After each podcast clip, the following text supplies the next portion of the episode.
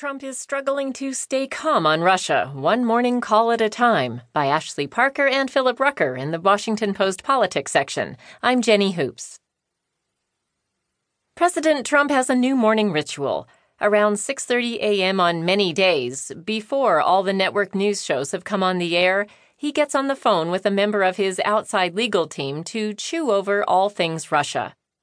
The calls, detailed by three senior White House officials, are part